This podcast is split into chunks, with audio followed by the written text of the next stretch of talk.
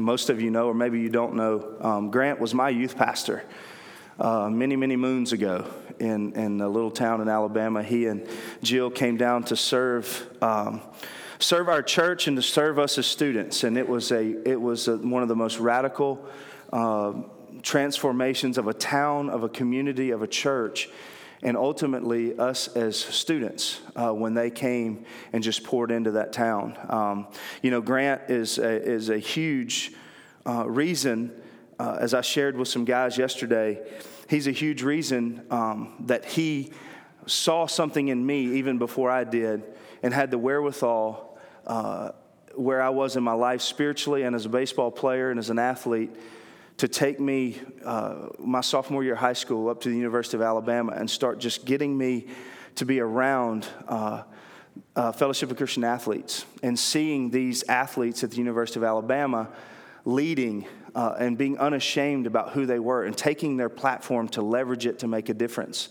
And so Grant was uh, saw that, and so starting my sophomore year in high school, he just started submerging me into that and it was out of those trips and that moment that I knew God had something greater for me than just being an athlete.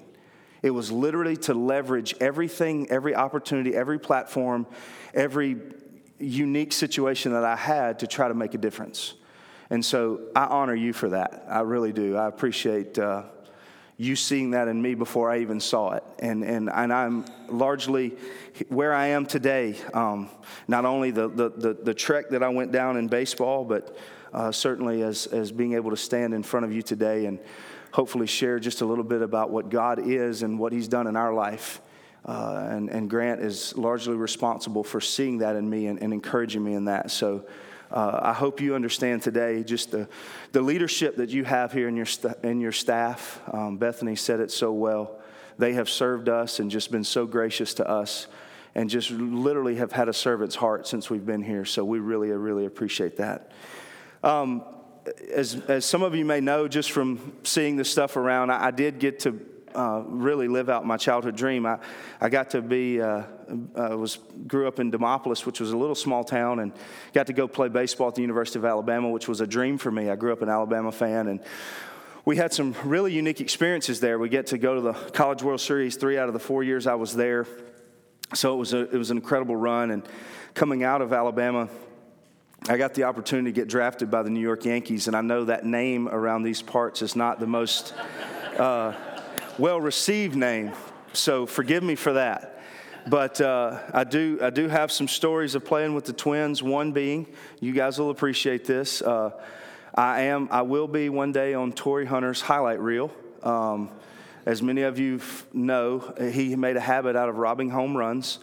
And so I got the opportunity to face Johan Santana at, at, the Metrodome. I hit a ball that I thought I hit good enough to get out, but I could see it. It was like a slow motion ESPN highlight. I could see Torii closing in on it, and I'm like, this is going to happen.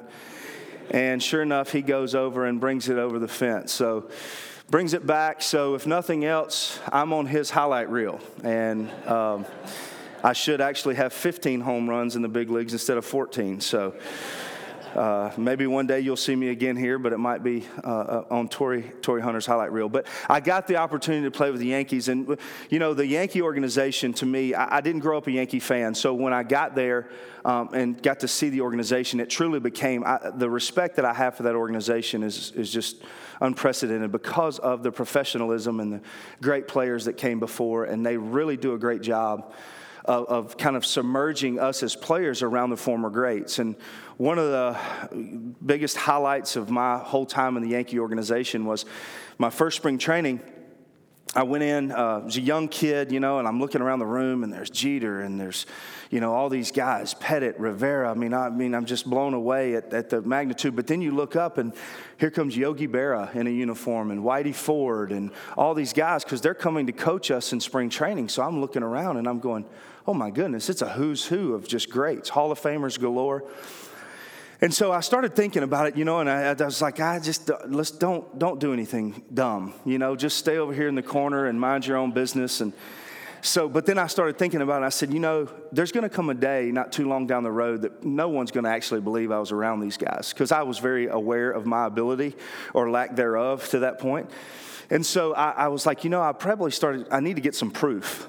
So I started thinking, you know, I need to get some guys to autograph some stuff for me and I'll have it for my collection, and it'll be a neat thing to pass on to my kids one day or however that works. So one day I see Yogi Berra walking through the clubhouse, and I thought, you know, there's no more beloved Yankee in the history of the organization than Yogi. And he's a special human being. I mean, he really taught me a lot about how you treat people. I mean, he literally saw the value in everyone. Didn't matter if it was Jeter or me, he knew us by name. He spent time, and he taught me a tremendous amount about how you just value people and their worth. So I asked him one day, I said, Yogi, do you, would you mind? If I got a jersey of yours made up, would you mind signing it for me? I want it for my collection. And in Yogi's typical voice, he said, Anything for you, kid. So I go get the jersey. A couple days later, he's walking through the clubhouse, and I said, Yogi, I got the jersey if you'll come sign it. So he walks over, we spread the jersey out. And before he gets ready to sign it, I said, Yogi, now there's one thing I want you to do. I want you to personalize it to me. I said, This is going to be from my collection. It will not be sold. I want to pass it on to my kids. And he looked at me and said, I'm not putting your name on it, kid. I said, but Yogi, understand, this is, I, I, want this to be special for my family and for my kids, and they can have it and pass it on down to generations. He said, listen, I told you I'm not putting your name on it. He said, you might not want to sell it, but one day your kid might want to, and if your name's on it, it ain't going to be worth nothing.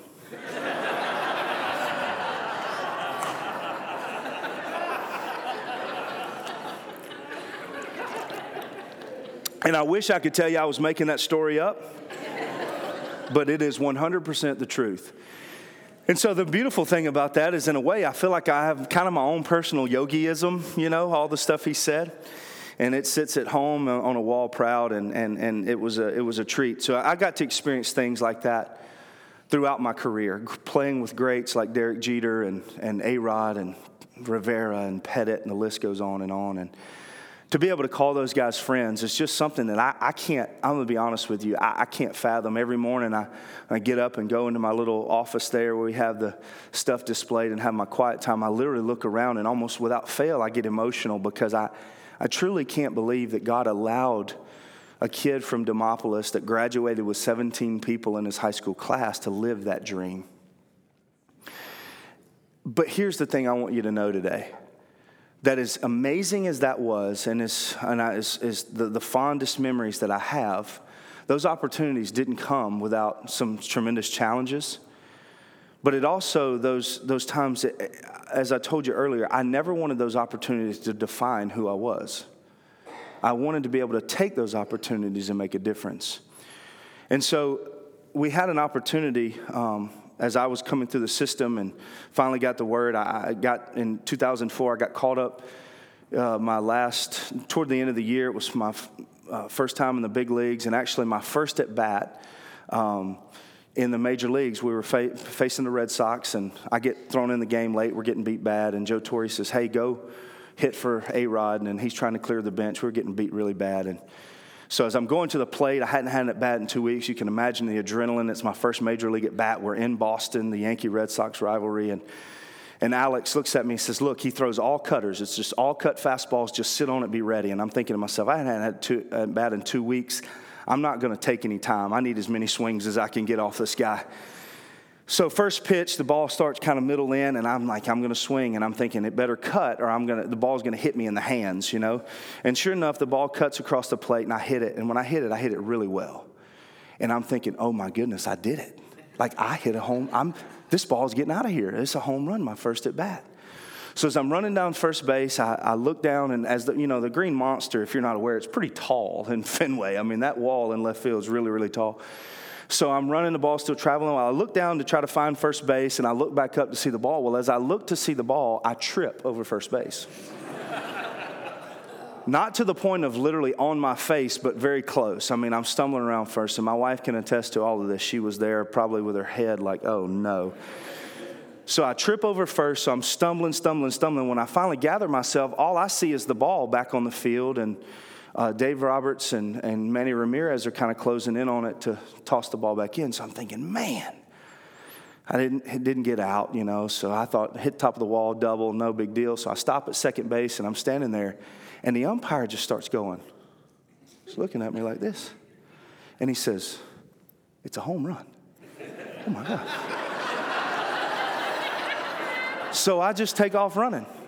So, what had happened was in the midst of my gracefulness of falling over first base, I didn't see that the ball had hit like the third row of the bleachers against the wall and come back in. So, it was a home run, but all I saw was the ball on the field. And I'm going, You're not throwing me out at third.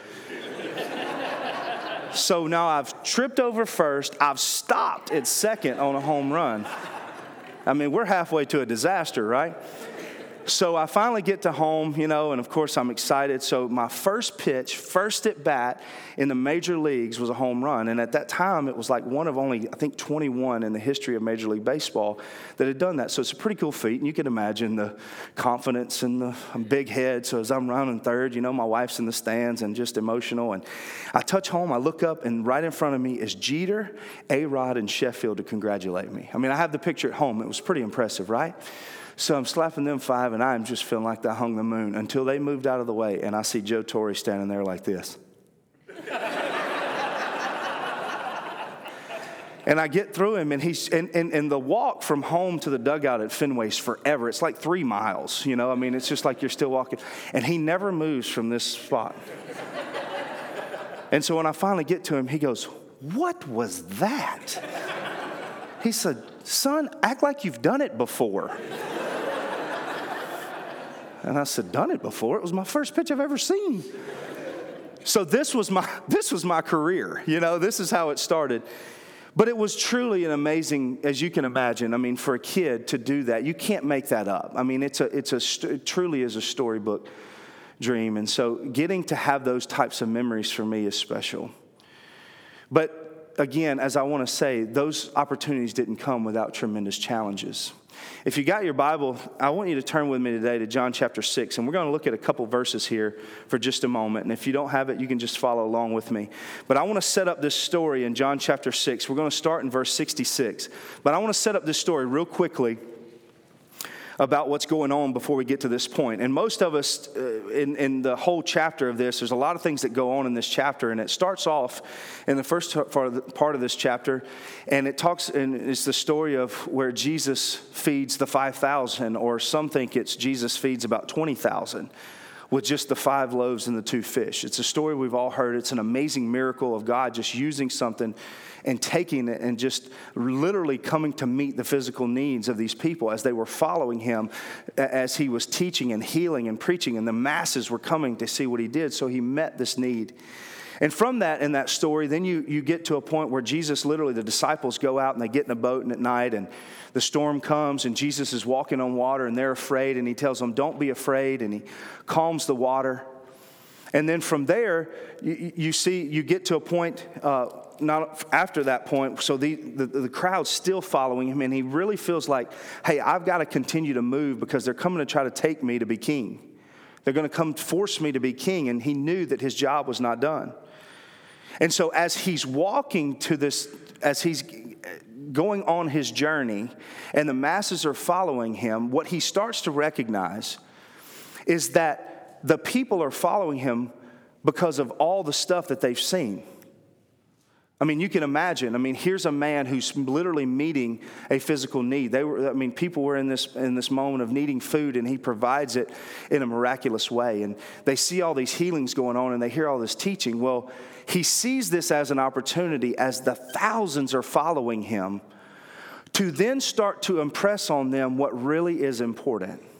And I want us to look at that for a moment. Because up to this point, until we get to this point, here's what Jesus starts saying. And I'm just going to paraphrase some of this for the sake of time. But he starts using the illustration of the bread that he's fed the 5,000 with. And he, he starts to tell them that you followed me not because of the signs you've seen, but, but because of the things that I've done. And, he's, and he starts to tell them that, listen, the, the hope is not in this physical bread, but I am the bread of life. And anyone who partakes of me will have eternal life. And he keeps reiterating this to the disciples over and over and over again. And they just, for the most part, they just can't grasp it. They just can't catch it. And he even gets to a point later on in the chapter where he gets even a little more graphic and he said, Anyone who eats of my flesh and drinks of my blood will have eternal life. And the disciples get to a moment, and there's, there's a large majority of them, when they get to this point in the, the deal, they followed him, and now all of a sudden he's turned from doing things for them as much as he is trying to tell them where real hope lies. And, it, and they got to a point, and it says most of the disciples, they turned and they went back to where they came from. And there were only 12 left. Now, I want you to get the picture of this. There's some scholars that think that literally when this whole thing started, there were over 20,000 people that, that were there that day when he fed the 5,000. In less than 24 hours, things changed. Changed dramatically. People went from following the show, getting their needs met, trying to see what they could do, to the, but then when it came to the biggest, the most important decision, the moment of crisis, so to speak, in their life, where he's trying to say, listen, this is not all there is. I can meet your physical needs and I want to do that, but this is not all there is. And when he gave them something that didn't quite make sense, and they even made that statement, they said, I, I don't even understand what he's saying, it doesn't make sense. And so what they did was all but 12 turned, and it says they went back to where they came from. They went back to where they came from. For some of them, it was going back to their old way of life. For some of them, it was going back to old relationships. I mean, you can imagine. They come to follow the show, and now all of a sudden, they've gone back. I think that's such a beautiful picture of what we see so much in, in where we are today. That we see people time and time again, and we run to Jesus, and we we, got, we have needs that we want met. And sometimes He meets those physical needs, and sometimes He has a greater plan. But the reality is, we have a decision to make.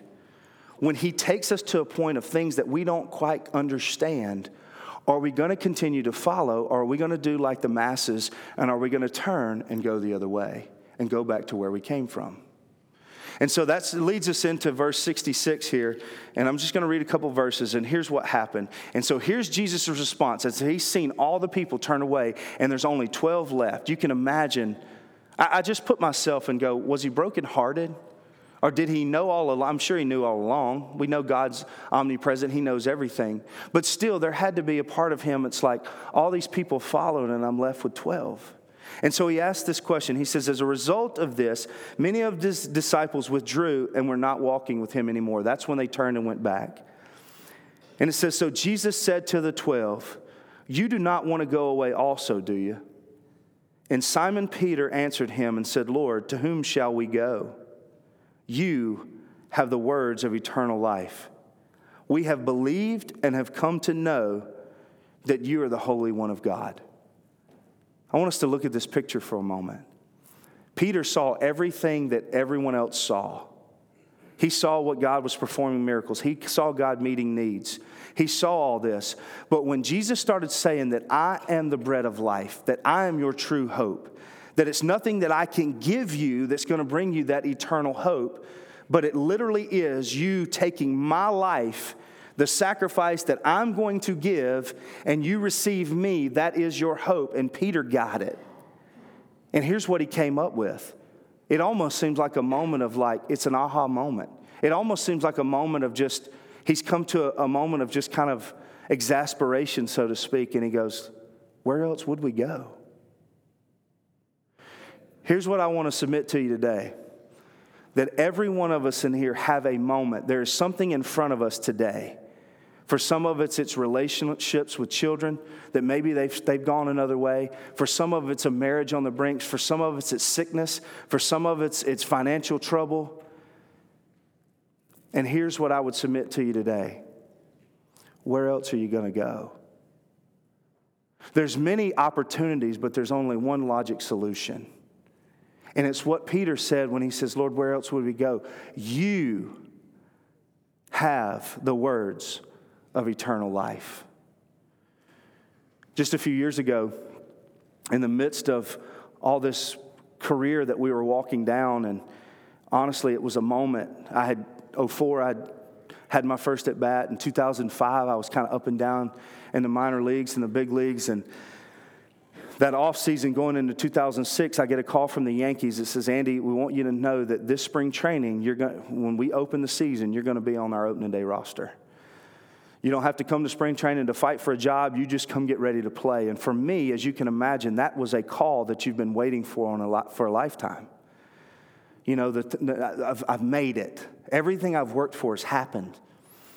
And so, at this, just about the same time that we had found this out, my wife and I also found out that we were expecting our first child. And so, at, you know, at the time, t- mid 20s, you know, life couldn't get any better. The career is right where you want it. We're starting a family. Life could not get any better. And as we go in the first time to go to, see, to the doctor to, to, to see the ultrasound, to look at our, our child for the first time, in a moment's notice, much like this story here, in 24 hours, things drastically changed. As the doctor walks in and we're expecting to see the picture for our, of the, the little baby for the first time, the doctor comes in and says, I got some bad news. This pregnancy's not gonna, it's not gonna last. And there's many of you in this, in this room today that have even walked through that scenario, or you have somebody that you know, that you love, that's walked through that scenario. And you know the disappointment and the hurt. It's that moment of crisis. Where else would we go? But the news didn't stop there. The doctor looked at us and said, Not only is this child not going to make it, but Bethany, you've developed a rare form of cancer because of it. And so, what went from bad news went to the worst possible news that we could ever imagine. In one moment, we're walking in to celebrate the picture for the first time, and we're walking out with fear of what's next. Fear of, is she going to live? Fear of what does this mean? The confusion, the hurt, the disappointment. Some of you in here today know what I'm talking about. In a moment, just like in this story, things changed. And so, as the doctors came to us and said, We're going to do this procedure, and you know, in a week, er, life will be back to normal and you can move on and you can have children, all this. That week turned into the darkest four months of our life. I was getting ready to leave for spring training. Bethany had started, the, the first treatment didn't work, so they started another treatment. And as they're giving her that treatment, it's not working after a few weeks, so they start another treatment. Now it's time for me to go to spring training. And I'm having just this internal crisis of what do I do?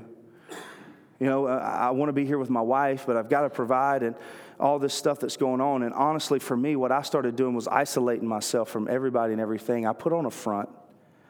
Like everything was okay. I wanted to be strong for her, so I tried to speak life into that situation. I didn't let anybody else know what was going on. Get to spring training, she's going through a just a, a you know a higher level of chemo that's starting to work. So we think, oh man, toward the end of spring training, she, the cancer is going to be gone. We're going to get to, we get to the last week of spring training, and she calls me. and she's saying, Andy, my body's throwing a resistance to this treatment. We're starting all over. So here we are getting ready for the season to start. And I, I'm sitting there. I've told no one in the organization what's going on. Again, isolation. Can I tell you today, the enemy wants nothing more than you to be isolated. In the middle of your darkness, in the middle of situations, in the middle of things, the enemy wants nothing more than you to be in isolation because you're ineffective. And I needed people. And so, as we get ready for the season to start, the doctors literally tell us, they said, We're going to try. We've never taken a case this far. It's literally an experiment here. We're, we're, we're going to experiment with a thing, and it literally becomes a fight for your life. And so, as the season starts, it's going to be two weeks of treatment before we can ever get the results back. We're up in Toronto getting ready to play the Blue Jays, and she's going to the doctor to see if this treatment's working. And I've gone to the mall just so I can get my mind off of it. You, you can imagine the anxiousness you've been there. For three months, it's been nothing but bad news. And when the phone rang, it was just that moment, and I just knew it was going to be more bad news. And she called and she said, Andy, they still don't have it. And for the first time in my life, I was in a place of brokenness like I had never experienced. There had been times of difficulty and disappointment. There had been challenges in our life, but I had never been this broken, literally, where I physically couldn't go on. I sat down outside on the sidewalk outside of the mall there in Toronto just so I could gather myself. I got back to my hotel and I went in the room and I just laid on the floor and I just wept like I had never wept in my life. of brokenness because I didn't know, I didn't know what to do. I was scared. I was hurt. I was angry. Just, just this flood of emotions of God, what do we do? Why are we here? We've been serving you and following you, and my wife's been all over leading worship, and life is supposed to look like this, and now we've got this, and there was just so much. But for four months in isolation, I tried to play a part. And it was in that moment of brokenness where I said, Lord, you've got to give me something to hang on to. You've got to give me something of hope. And the Lord took me to the book of Job and he reminded me the story of Job. And if you know the story of Job, it says Job was a righteous man. He had great family, great wealth. He followed and served the Lord. But in a moment, God allowed just, just ridiculous tragedy to come on his life to where he literally lost everything. The only thing he had left was his wife, who was actually telling him, You should curse God and die. And so, as Job's walking through this moment, he never let go. And if you read the book of Job, for literally 36 chapters, Job is just crying out to God. And, and, there's moments where he, he makes statements like, Though he slay me, I still trust in him. And then the next minute, he's turning and he's basically asking God, Why is this happening? And he's just, he's, for 36 chapters, he's just pouring out his heart. He's pouring out his heart, and God says nothing. And then toward the end of that book, the Lord finally speaks. And he says, Then the Lord said, and for the next two chapters, he takes Job on a journey. And he literally just reminds Job of everything that he's ever done. He says, Job, where were you when I created the foundations of the earth? And he just starts reminding Job of everything that he is. And just like Bethany said earlier when we started worship, this relationship with God doesn't, doesn't exclude us from difficulty. But what it does do is give us hope in the middle of it. Without this relationship, without knowing who Jesus is, without being so close to Him that we don't have hope in the middle of the storm. And so, Job, after listening to God talk for two chapters, he speaks up and he says, You know, until this moment, my ears have heard, but now my eyes see. That's where I was that moment that day from seven years old when I accepted Christ and I had surrendered my baseball career and I'd surrendered other things in my life, I didn't realize there was one thing that I was still hanging on to, and it was my own family. I trusted God with my career, I trusted God with everything else, but I wasn't quite sure that He could handle the dynamics of my own family. And it came to a moment of crisis where it was literally, where else would I go? And I had to let go. And in that moment, in that hotel, I laid on my face before God, and this is what I said Lord, whether she lives or whether she dies, we're going to serve you and honor you because here's what I figured out. Here's what Job figured out, and here's what Peter figured out. Where else would we go? You have the words of eternal life. Because here's what I figured out that whether she lives or dies, whether God healed her, and He did, by the way, temporarily, and I say temporarily because whether she would have died at 24 years old or dies at 124 years old, if my hope, if the substance and my hope and everything that I have is based on this earthly situation, if that's all the hope that I have, the question I have to ask myself is what happens when it's gone? Because it will be gone. If the hope that I have is in who I am as an athlete or in my baseball career, what happens when it's gone? If the hope is, if the only hope that I have is in my relationship, or even in the struggles, the things that you want to see come to pass right now, your kids come back home, or your finances restored. All these things are good, and can I say that's what God wants in your life? But if that's if that's as far as we trust Him, which is where I was at the moment, then we have to ask ourselves the question what happens when that's gone? And it's really that moment of crisis where we have to say, where else would we go? In that moment when I spoke those words, I called Bethany and I said, Listen, I, I want you to know that we have served God and followed God through some good times and bad times. But here's what I know that the God of Abraham and Isaac is the God that loves us. And the God that spoke this stuff that made Peter understand is the God that we're going to serve and follow because he's our only hope. He's the only hope we have. There's many places we can go, but there's only one place of hope. And literally, when we spoke those words, four weeks later, she was cancer free. And, and a year and a half later, God allowed us to have this little girl sitting right here and brought her into this world. But here's what I want you to know. Notice I said that we had to make those decisions and commitments long before God ever restored health, long before God restored children. It was a decision that we had to make. Here's what I want to ask you today this simple question. The same thing that Peter used to answer a question when he said, Where else would you go? That's the question I have for you today. Where else would you go? There's people walking through some challenges and, and disappointments and hurts and, and stuff that even I can't understand. Can I tell you today, He wants to be so far in the middle of your stuff if you'll just let Him. He wants to be that hope for you. He wants to be in the middle of your situation. But here's what you have to do you have to just come to that moment where you go, Where else would we go? Jesus, you have the hope of eternal life. You have the hope of my future. You have the hope of everything that I am. And so, as the team's making their way back up here and we get ready to close this out, here's what I would ask us to do today. I want us just to reflect for a moment. What, what is it that's going on in your life? Is it a relationship? Is it finances? Is it past pain? Is it sickness? Is it disease? What is it? What is it? And the question is, where else would you go? We all have an extraordinary opportunity every, every moment that we have breath to literally get to a point where we stand before an almighty God and say, God, I'm yours. I can't do this on my own. Guys, in the middle of that, someone that took pride as a professional athlete to be able to do things that most other people couldn't do, I couldn't do it anymore. I couldn't go on. I couldn't fix the situation. In the middle of my darkness, all I needed in that moment was hope. All the other stuff I really didn't care about.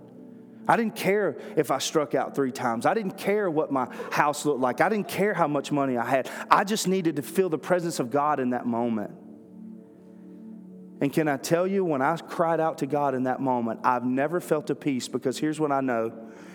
You can only speak those words and believe those words to say whether she lives or dies if God's in the middle of that. That's not me, that's Him. So here's the question I have for you today Where else would you go? Where else would you go? He has the hope of eternal life. Here's what I ask you to do today. If you would just stand with me for a moment.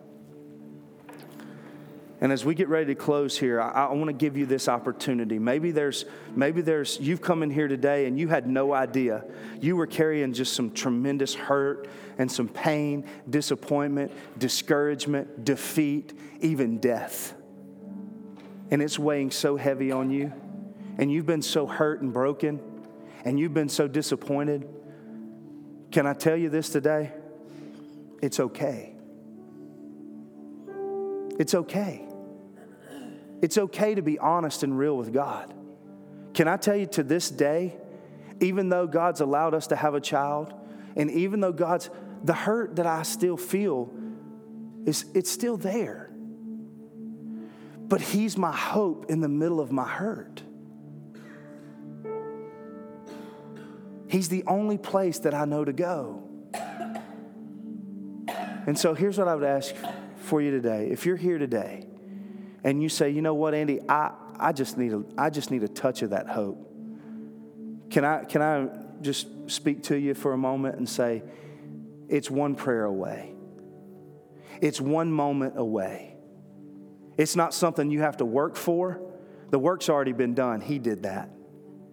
It's not something that you have to kind of clean some things up to come to. He says, just come as you are. I'll make it right. He would love nothing more. It's why he died.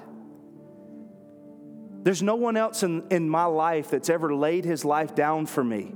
Not even in the middle of my darkest moment was there anyone else willing to take my place, but he did.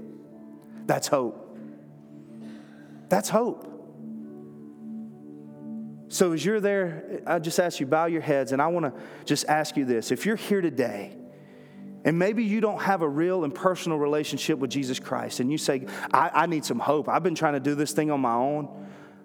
Here's what I would ask for you today I would just ask in this moment, with every head bowed and every eye closed, would you just slip your hand up? I, I just want to, I want to see you. I want to be able to speak life into you for just a moment with nobody looking around. Thank you for those hands. Anyone else, thank you for those hands. Here's what I want you to know if you've had your hand lifted today, that in this moment, I'm about to lead you in just a, just a simple prayer.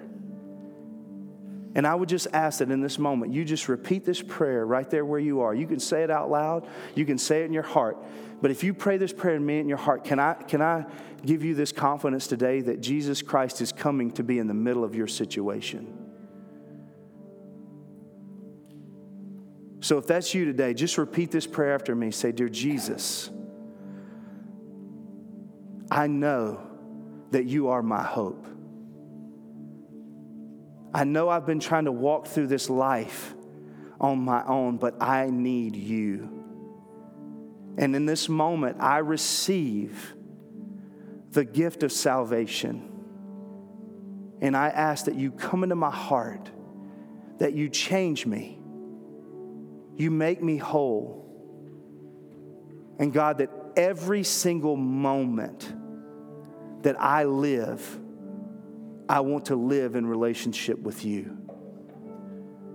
Be my Lord, be my Savior, and be my friend.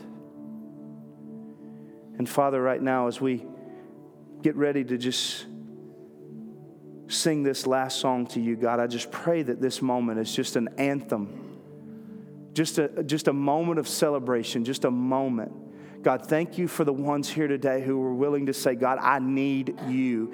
And I pray as we get ready to sing this last song, that everyone in this room sings this song to acknowledge your goodness.